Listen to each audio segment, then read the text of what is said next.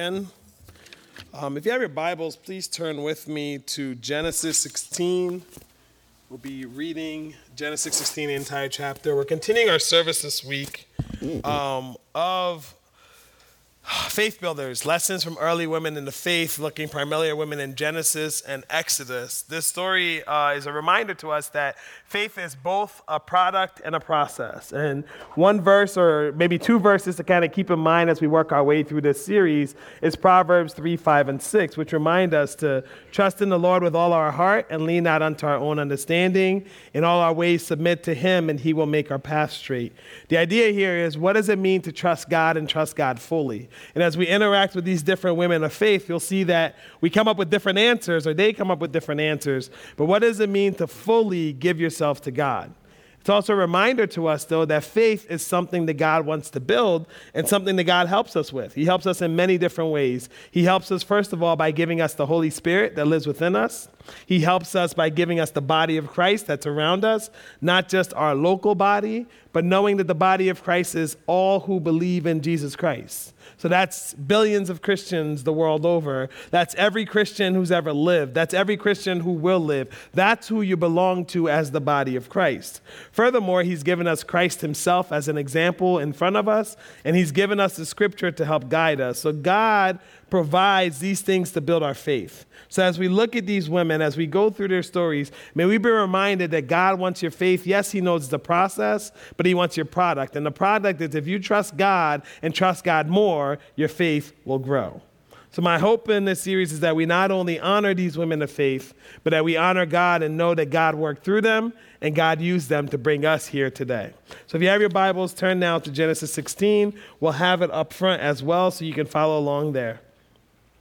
Now, Sarah, Abram's wife, had borne him no children, but she had an Egyptian slave named Hagar. So she said to Abram, The Lord has kept me from having children. Go, sleep with my slave. Perhaps I can build a family through her. Abram agreed to what Sarah said.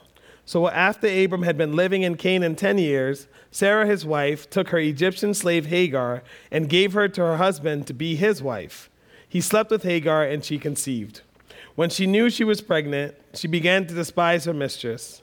Then Sarah said to Abram, You are responsible for the wrong I am suffering. I put my slave in your arms, and now that she knows she is pregnant, she despises me. May the Lord judge between you and me. Your slave is in your hands, Abram said. Do with her whatever you think is best. Then Sarah mistreated Hagar, so she fled from her. The angel of the Lord found Hagar near a spring in the desert. It was a spring that is beside the road to Shur.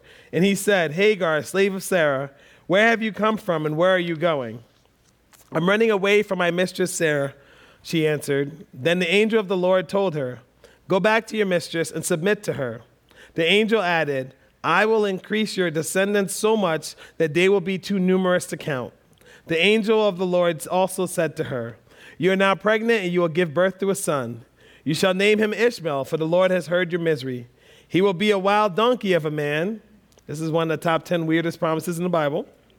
His hand will be against everyone, and everyone's hand against him. What a blessing. And he will live in hostility toward all his brothers. She gave this name to the Lord who spoke to her You are the God who sees me. For she said, I have now seen the one who sees me. That is why the well was called Beer Lahai Roi. It is still there now between Kadesh and Bered. So Hagar bore Abram a son. And Abram gave the name Ishmael to the son she had born. Abram was 86 years old when Hagar bore him Ishmael. Let's pray together. Father God, we thank you so much this morning that you're the God who sees. You're the God who sees us. God, despite the world not being as it should be, despite the situations we're in, despite the brokenness that's in our world and in ourselves and in our relationships, you are the God who sees. God, we thank you that you redeem. We thank you that you uplift. We thank you that you look out for those that society would leave behind. We thank you that you're the God of all, that your promise is for all, and that you work in all of us. In your holy and precious name, amen. So, what I love about this story, this is actually one of, um, I think, the hardest stories in the Bible. Um, I think it's a very hard story because we're divorced from that time and context. I think there's a lot going on in this story that we either miss or we chose not to dwell on because it's just hard to think through. So, this morning we're going to try to do some of that. Um, but more than that, I think this story has a lot of forever truths that are wrapped in that time and culture. You know, some of the forever truths in this story is that, you know, when you take your eyes off of God and you make your plans, you're going to run into trouble. Some of the timeless truths in this story is that if God is not the one leading and directing you, you're going to get into trouble. Another one from this story is that, you know, there's going to be people in your life that, that whether, you know, it's based on your job or, or in our country, your race or, or how much money you have, there's going to be people in your life, or maybe your job because you're a leader, there's going to be people in your life that you have authority over. And how you interact with those people and how you treat those people, if it's not like how God loves and treats people, you're going to run into trouble. These are all universal truths that are packed in this. And the idea here is simply if you do not trust God in all things, you're going to run into trouble. Again, the ancient mindset and understanding of heart wasn't something emotional. It was your mind, your body, your soul, your spirit. So when God says, Trust me with all your heart, He's asking you, Do you trust me? Do you trust me now in this? Do you trust me with your hopes? Do you trust me with your dreams? Do you trust me with your future? Do you trust me with your gifts? Do you trust me with your finances? Do you trust me in all things? And kind of the universal tale we'll see time and time again when we fail to trust God and trust God fully, we're going to run into trouble. So, the time and place, though, and culture is something we have to understand. The first thing that's probably maybe the most important thing to understand in this story is that barrenness was not understood. Fertility was not understood the way we understand it now. In that culture, a woman being barren was a judgment from God. There's no ifs, ands, and buts about it. That was the understanding. For you to be barren, you were judged by God. Their understanding was simply God blesses or God does not. God has said, be fruitful and multiply, so he blesses you with children. If you don't have children, you have done something to displease God. You have done something that deserves this judgment. The second thing that's understanding about fertility here is not only is it a judgment from God, but not having children, not having an heir, not having someone to continue the family line was a great sin. Now, for most of us, we have all these different reasons that we want children. For them, it was the sake of survival. Because if you worked for generations for all that you have, and you're not able to pass down to someone who will continue that work, if it was all for naught, that was thought to bring great shame. So they had kids for survival. They had kids to continue on. So the fact that you didn't have an heir means that God has chosen to what? End your family line. So you have to understand that in this culture, it wasn't just, oh, you're barren, you're cursed by God. It's you're barren and God wants to take you from this earth. You see the severity that these people lived in. Barrenness wasn't just like, oh, you're cursed. Is no, God has decided your line will no longer continue. That was their mindset, that was their understanding. But we're humans, and we're inventive, and we're creative. Now, I'm not a lawyer, but a lot of times when lawyers give you contracts, there's clauses in the contracts. And you have to also understand that, that the covenant language that we use, testimony language that we use, or testament language we use, all that means it's contract. So the people then, in interacting in this mindset, in this culture that says, I'm barren, I'm cursed by God, I can't have any more children, they came up with clauses in the contract. And these are what some of their clauses look like. Because to not have a child was a catastrophe and you're being wiped off the earth, that you needed progenies and heirs for survival, they came up with a fix. And the fix looks like this. And you have to also understand that they came up with this fix because as messy as this would make all your relationships and your family dynamics, welcome to Genesis, as messy as it'll make all of that, none of that was worth more than not having an heir having an heir and a child superseded everything else. And it's a reminder to us that if what we really want and desire is not Jesus Christ, and it's any one thing, even if it's a good or great thing, if it's not God, we just might run into trouble. So they came up with these clauses, and their clauses look like this Within the marriage covenant, within the marriage contract, there was an option for divorce. You could say, hey, I don't want God to, to end our family line or end my family line, so I'm going to choose to dissolve this union and divorce and walk away. That was one option. The second option was you would get a second wife. You would say, hey, I love you, but I feel like God still has work for us to do. We still have more generations to come. And, and obviously, and again, right? We have to also understand that in this language, in this culture, in this context, it was always the woman's fault. That's how they operated. So the man then would decide, I don't know what you did to anger God, because it was never his fault. I know we've progressed now in 2019. We never think this silliness, right? We never do that. We never oppress women today, right? That was called sarcasm. Don't boo me. Uh, but second of all, like in that culture, he would then move on and get a second wife. And that, again, because for them, having a child, having an heir superseded everything. So they didn't just do it. So a lot of times we read in the Old Testament, like, they're polygamists because they didn't love their spouses. That's not true. It wasn't, and it wasn't just economic survival either. It was survival of the family, and that mattered the most. And this is still true today in a lot of cultures. Maybe not the polygamy, but this collective identity. One of the ways we're different from the rest of the world here in the West, here in the West, we're about the individual. The rest of the world are about the family, the collective. You live for the family, you take steps forward as a family. Here we focus on the individual. So you also have to understand that mindset.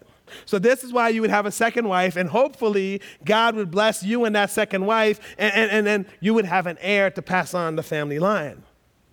But there was also a third option. The third option was something that's very foreign to us, but we have to understand this is how they lived. The third option was they would get handmaids. The wives would either um, um, have, okay, so I, I, I said this wrong the first time, but I think I corrected myself. So in that culture, it was easy to call your wife your mistress. In our culture, mistress is something different. Mistress happens outside the union. In that culture, they would say the wife is the mistress. So she's the missus. Maybe we'll go that. We'll stay there. She's the missus, right? But a wife would have her own handmaids. And these handmaids would belong to the wife. Now, they were usually poor. They were usually slaves. They usually had no, well, no, not usually. They had no agency or authority over their own bodies. And the wife then would choose to either elevate that handmaid to a second wife or because she had authority over them, she could dictate to that handmaid what to do with her body because all the handmaid could bring to the family is what? Fertility. So, this is the culture they lived in. Now, the fourth option, which no one seemed to think was viable, but it probably should have, was adoption. You could have just adopted a child, made them the heir, and kept it going, right? But those were the world that they lived in. So we have to understand between Sarah, between Hagar, between Abram, and that culture is this is the world they lived in. This was the cultural norm for marriage. You married, if you couldn't have child, you go to a second wife. If you can afford it, you go to a third wife. Or you would result to having a handmaid who would then give you your son and your heir that would move on the family's generations. Okay? This is how they operate. The second thing that's kind of important to understand is, and again, this one you have to use your imagination on, right? In that culture, you would have, you know, major uh, parties or major people um, from up high, right? And, and, instead of them ever talking, you know, we have major parties in this country, so maybe you can use your imagination on this. Instead of them ever talking to actually do what's best, they have these mouthpieces, right? And, and the mouthpieces were their representatives, and the representatives would come down and they would have these meetings. So in that culture, you wouldn't, as a major person, go to another major person and say, How do we solve this situation? You would get a messenger, you would get an intermediary. In fact, the Hebrew word for angel means what? Messenger. So these intermediaries would come and they would meet to, to deal with whatever the situation is. The intermediaries, though, spoke on behalf of the person they represented, and they spoke with authority of the person they represented. So when we hear in the New Testament that we are Christ's ambassadors, when God says, You are my witnesses, this is not just some idealistic thing he's saying. He's saying you. And you have to not be Western on this, not you individually, but he's saying you as the body of Christ. You represent my authority. You represent my wisdom. You represent my, my word to this world. Okay? So you have this culture of wives and, and handmaids and maybe adoption, but you also have this culture where intermediaries would come and speak on behalf with authority. So, where does Hagar fit in all this? Well, the first thing we learn about Hagar is that she's Egyptian. And the Bible is specific to tell you she's Egyptian, which means that she's a foreigner, she's an outsider. She's someone who's been taken from her home and put into another culture and another place, and she's put there without any power, without any agency, seemingly without any hope. Now, a lot of people feel as though that, you know, perhaps Perhaps Abram and Sarah acquired, which is how they would talk back then, Hagar during one of his trips to Egypt. You see, one of the things we have to remember about Abram is that we kind of think of it as this linear straight line story, right? God calls Abram. He says, I will make you a great blessing. You will be a great nation. Every family on the earth will be blessed. And we know that's fulfilled in Jesus Christ. But God makes this whole promise. And we think it's like, well, then the next step, they had a baby. That wasn't the next step. It was actually over 10 years of waiting since that promise, since Hagar comes in the scene. And in fact, there's a lot of people who now believe that it didn't just happen twice that Abram lied and said Sarah was his sister. So you have this great man of faith where when he took his eyes off of God, he started making his own plans, he got into trouble. And twice that's recorded in the Bible, but some people think that's what he did all the time as they traveled. He was so scared that someone else more powerful or stronger than him would take his wife that that was the company line. Tell them you're my sister. And this is one of the hardest stories to teach kids because in one of these instances, Abram does everything wrong. He lies. He doesn't believe in God. He takes advantage of his wife. He lies to someone else, and God blesses him. Now, for those of us who mess up all the time, this is one of the greatest stories in the Bible, right? It's just like, praise God, it's not about me. He's just good.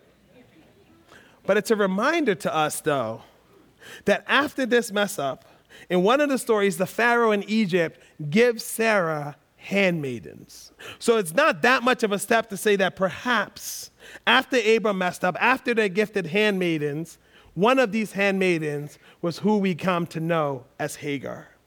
Now, again, what I said about handmaidens is true. Hagar was under Sarah's authority. And one of the things we must remember about oppression is that quite often there's a few people in power who oppress the masses.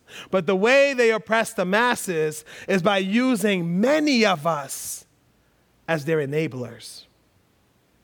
Sarah has the power, Abram is the enabler.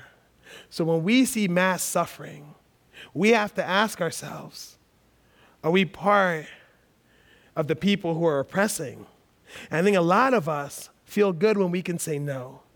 But the harder question is are we part of the people who are enabling this suffering? And I don't know how many of us can say no to that. So Sarah has complete authority. And we have to re enter this human element. God made a great promise to Abram and Sarah, but it's now been almost 10 years. I don't know if you've waited on something from the Lord, but even if God comes to your face and tells you, This is what I'll do with you, 10 years is a mighty long time. That's over 3,650 days of waiting for God to come through. So Sarah comes up with this plan. She comes up with this plan and says, You know what? Abram, God made this promise, and, and I know he made this promise, but, but maybe we can come up with a way to help him out. That's a reminder to us. This is not the kind of help that God is asking you to do. God does not call you to help him do good in that sense. You know, like, God, I know you're, you're not really doing anything right now, so let me help remind you and push you along. Because that's what she tries to do. Remember all that stuff I just said about handmaidens and wives and all that? It's already messy. But if you read the first 16, the first three or four verses in, in, in Genesis 16, you'll see how Sarah makes it even messier. You see, because she had an option. She could have chosen to, to, to raise up and elevate Hagar and made Hagar a second wife.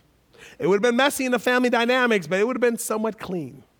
She could have also just said, you know what, you're still a handmaiden, and this child, and a lot of people interpret it this way because she says, I will build our family through him, right? So you could have just kept her a handmaiden and, and elevated and just taken the child and raised the child and adopted the child as yourself. That would have been okay. But if you read through those first three or four verses, you'll see that Sarah wants Hagar, her slave, to be like a wife, to be a surrogate, but then go back to being a slave. But you have to remember the human element. In fact, what's interesting about this is that the Hebrew kind of reminds us of Adam and Eve. The verb that's used is the same that's used with Eve and Adam. Eve took the fruit and she gave it to her husband. The writer of Genesis does the same thing in the Hebrew where, where Sarah takes the person and gives her to her husband. This human element was, was brought into this situation because, like I said, in that culture, having a son and heir was the trump card. That mattered more than anything else. So, this is why they're able to just keep going on this road, even though they know it goes to complete destruction, because this was the ultimate goal. Now, here's the thing about Sarah's plan if having an heir is the most important thing in your culture, what happens when someone gets pregnant? Who becomes the most important person in the family? Hagar, the slave. So imagine before where Sarah can say, Hagar, sweep the tent. Hagar, cook the food. Hagar, take water to the animals. Now, with the slave elevated because she carries the heir inside of her, you can maybe imagine a scenario where Sarah's like, Hagar, cook the food. And Hagar says, Hey, Sarah, I'm pregnant a little tired today. Can you cook the food? You can imagine a scenario where, where Sarah says, Hagar, sweep the tent. And she's like, Oh, it's just so hot. I don't want anything to happen to the baby. Can you sweep the tent? You can imagine a scenario where, where Sarah says, Hagar, the animals are thirsty. And Hagar says, I know they're thirsty. Where's your bucket? Hagar and this human element, she revels in the fact that she's elevated. And you can understand it. You can understand it because outside of Jesus Christ, we love to live tit for tat. Now, a lot of people think what Jesus says is treat people how you want to be treated. That's not true. And a lot of us think that's what Christian is to treat people how we want to be treated. And that's what excuses us mistreating people who mistreated us. But no, it's treat people how God treats people. It's to love people the way God loves you. That's the call. That's what makes it hard. So even though she had been oppressed by Sarah, Hagar, if she was following God fully in this, would have still loved Sarah. But we do the same thing, don't we? Somebody treated me bad. So when the time comes, I'll let them not only know, but I'll take advantage of this situation that now I have the power. But here's the two things in this story really, really stumped me. For years, it stumped me. And the first one was this Sarah, now that she's on the brunt end, now that Hagar's the one pushing her buttons and, and maybe telling her to do stuff that she feels is beneath her, she goes to Abram, her husband, and she says, This woman I gave you, you've brought pain in me, and now she's reveling in her being lifted higher than me. And Abram, in true enabler fashion, says, You just do whatever you have to do. And this is what got me for years. They're near the desert. It's very, very hot in the desert. She's very pregnant at this stage. And what got me for years is what was the backlash that Sarah gave Hagar that a young Egyptian slave away from her family, very pregnant, chooses to run to the desert to escape from? And that's what got me for years. What happened to her? This great patriarch or matriarch of the faith, Sarah. What did Sarah do to her that her solution was to run into the desert? I've never been pregnant before. I can't even imagine pregnancy. But I also can't imagine a situation where a woman says, It's better for me to run into the unknown and run into the desert than to be under you. And that's what happens to Hagar. And she runs to the desert. But I love what happens next. Because what happens next is that God sends an angel. And a lot of people don't know who this angel is. There's a lot of people who read angel of the Lord and, and they say, well, that's got to be a special angel. There's some people who for years would teach that, well, obviously this is Jesus Christ because we believe in a triune God and Jesus is the same yesterday, today, forever. So obviously Jesus is the one who went to Hagar. But I think if it was Jesus, the Bible would have told us it was Jesus. It just says the angel of the Lord. And if you read through the Genesis narratives, this angel of the Lord shows up time and time again. And every single time it shows up, the people who interact with the angel, do you know who they think they see? God Himself, the Father Himself. And this is the only time in the entire Old Testament that someone actually looks at God and gives God a name. Remember last week we talked about in that culture, to name something was either to have authority over it or to have close relationship with it. And the only time that God allows a human being to give him a name is Hagar, the Egyptian slave. And this is a reminder to us that the people who are being oppressed, that the people who are being marginalized, that the people that we are stomping down on, that the people who are in the midst of suffering, God not only hears and sees their suffing, God sees them and has a plan for them. The only person that gets to name him is Hagar in the middle of the desert. She looks up at the angel of the Lord and says, You are the God who sees me. That'll preach. But more than preaching, that'll sustain you because in this life you will know trouble. In this life, you will see suffering. You will experience suffering, maybe. In this life, you will see brokenness upon brokenness upon brokenness. But never forget that our God on high is the God who sees. And I love that when he comes to Hagar, he makes her this promise. And here's the hard, is the second hard part about this in this story for me. He says, Hagar, I need you to go back. Now, we said, what did it take that a pregnant woman could run away into the desert? And now God's message is to go back. Now, I think we need to be careful because a lot of times we hear this and we read this and we're like, yeah, that just means that no matter how bad this situation is, God wants me to go through because He's powerful. That's not what God is saying. God is saying, Yes, I know the plans I have for you. Yes, I'll never leave you or forsake you, and I'm going back with you. But here's the beauty that we miss God is actually checking Hagar not to submit to the oppression, but to submit to the authority of Sarah because Hagar has now elevated herself to the point where she's taken advantage of Sarah. And God says, No, no, no, no, no, go back. She is the mother of promise. You do need to submit to her, but I will be with you. And the suffering will cease if you submit to her. And I think that's something we need to be reminded. When we go tit for tat, an eye for an eye truly will leave us blind. But if we're willing to be like God, if we're willing to be like our Christ, if we're willing to submit not to the oppression, but to God that He will lead us through the suffering, we can bring light we can bring love. We can bring God Himself through those interactions. And Hagar gets this blessing of a son, Ishmael. Now, one of the things we've done wrong for hundreds of years is we've seen Isaac, the son of promise, and Ishmael, the son of Hagar, and we've seen them as contentious.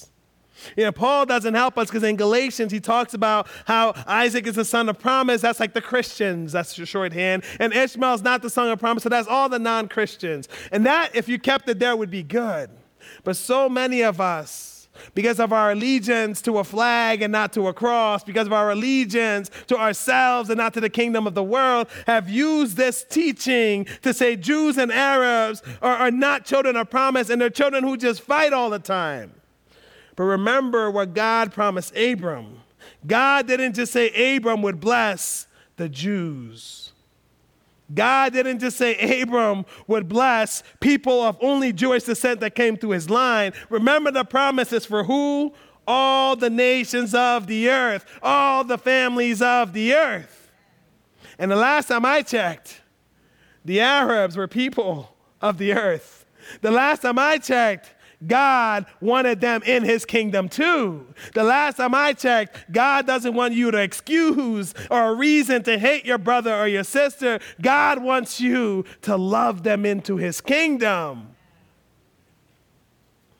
Hagar in Genesis 21 goes from you're the God who sees me to Isaac being born. And Isaac is born, and Abraham and Sarah, they celebrate God's faithfulness. Remember, this has been almost 14 years since the original promise. Isaac finally shows up. But Sarah looks at Ishmael one day, and he's teasing Isaac and he's mocking him. You know, for those of us who grew up with siblings, we're like, man, I am so glad I didn't get kicked out of the house for making fun of my sibling. But Sarah's concerned that Ishmael is bigger and stronger, that Ishmael's a firstborn, that Ishmael will be the son of promise.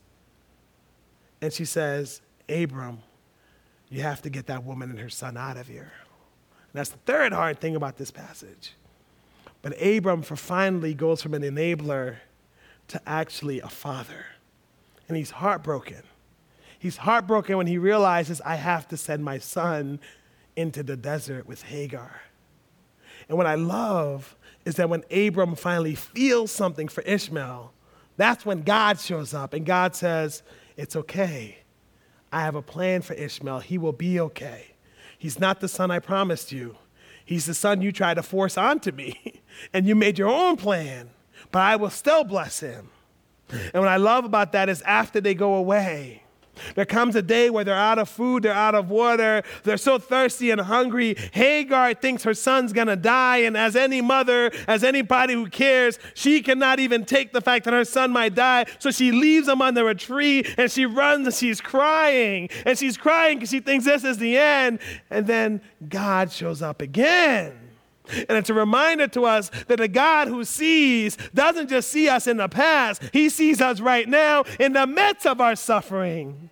And God not only doesn't let her perish, He opens her eyes, He takes her to a well, and He establishes Ishmael as a great king who has 12 sons, and they set up 12 territories and kingdoms. God has a plan. So, what is the, the lesson in all this? And actually, this is something that's kind of interesting. Abram, in sending them away, the writer of Genesis chooses to use the same word that the Jews use for divorce. And I always thought that was weird. But what I realize is Abram is not just saying, oh, Isaac gets the promise, but Abram is saying, you are free and I'm putting you in God's hands. And I love that. And I love it because you have to look at this whole story arc of Hagar. She's gone from a foreigner to a member of God's family. She's gone from a slave to being set free. She's gone from a surrogate to a mother of nations. She's gone from someone who's been taken advantage of to someone who names God Himself. Hagar, the slave, is being preached this morning in 2019 because she chose to trust the God who sees her. And what are some of the lessons for us? Well, it's always trust God fully and always. Trust God with all your heart. And this is something that you'll have to do the rest of your life. There's never going to come a time in life where you're like, you know what? I trust God fully, I'm good. Because life will happen and life will always happen, and situations will always arise. So the work for us is to trust God fully and always. Because if we don't trust God and we lean onto ourselves, we will run into trouble. The second one is to know that God sees you. I think one of the messages we have to hold on to is our God sees us. It's not just the suffering and the brokenness of the world, but whatever situation you're in, He's in it with you. He's here for you, and He will never leave or forsake you. Just like Hagar could go through her suffering and say, God, you see me, we can say the same thing. I think maybe the third one that's hard for us is that God has chosen us to live and bless the foreigners and the strangers among us. And God tries to stress this over and over again. He says, Listen, you yourself were a foreigner to me, and I chose to love you. How can you love me who you do not see when you don't love your sister and your brother who you do see? Sarah's treatment of Hagar should be a reminder to us that not only does God hold us accountable on how we love and treat one another, but if we're going to look like him, we must work for a way to make the immigrant, the stranger, the foreigner home with us. And the last one is simply this our God is a God who rescues. And I love that that was the message of VBS this week. David, who we studied uh, a couple months ago, man after God's own heart, that's what he kept coming back to. And I think it's something we can all hold on to. That no matter what situation you're in, God can redeem it. No matter what suffering you know, God has seen it and God has uplifted people from it before. No matter how muddy the mire seems, no matter how high the hill seems, no matter how big the challenge seems, our God is a God who rescues us. Amen? We're going to close our service this week by having communion. This week we'll have communion in the front. I ask the ushers to go to the back. But as we go through communion this week, before you get ready and come up, I just want you to be reminded of something simple as this. No matter what you're going through now, praise God, He will see you through it. No matter what you've gone through before, praise God, He will see you through it. And no matter what you've done before, praise God, He died to set you free from it. And no matter what you're in right now, praise God, He'll set you free from it. Amen? We now invite you to this table, not because you must, but because you may. Come to testify not that you are perfect, but that you sincerely love our Lord Jesus Christ and desire to be his true disciple. Come not because you are strong, but because you are weak. Not because you have any claim on heaven's rewards, but because in your frailty you stand in constant need of heaven's mercy and help. Now that the supper of the Lord is spread before you, lift up your minds and hearts above all selfish fears and cares. Let this bread and this cup be to you the witness of the grace of our Lord Jesus Christ, the love of God, and the communion of the Holy Spirit. On the night Jesus was betrayed, he took bread and blessed it broke it, and gave it to his disciples, saying, This is my body given for you. Do this in remembrance of me. In the same way, after the supper, he took the cup, which in the Jewish Passover feast is called the cup of blessing. He told his disciples, This cup is the new covenant in my blood, which is poured out for you. Do this whenever you drink it in remembrance of me. Let's pray. We thank you, Lord Jesus, for your willing sacrifice, your loving sacrifice on the cross for the breaking of your body and the spilling of your blood, for our sins, for our freedom. Words cannot express the gratitude in our hearts for the gift of life that you have given. Help us today as we partake of the bread and the cup. Help us to remember you and all that you did and are doing for us and will do for us. Help us to show our love for you and our gratitude in the ways we live. Please join us now in the communion response.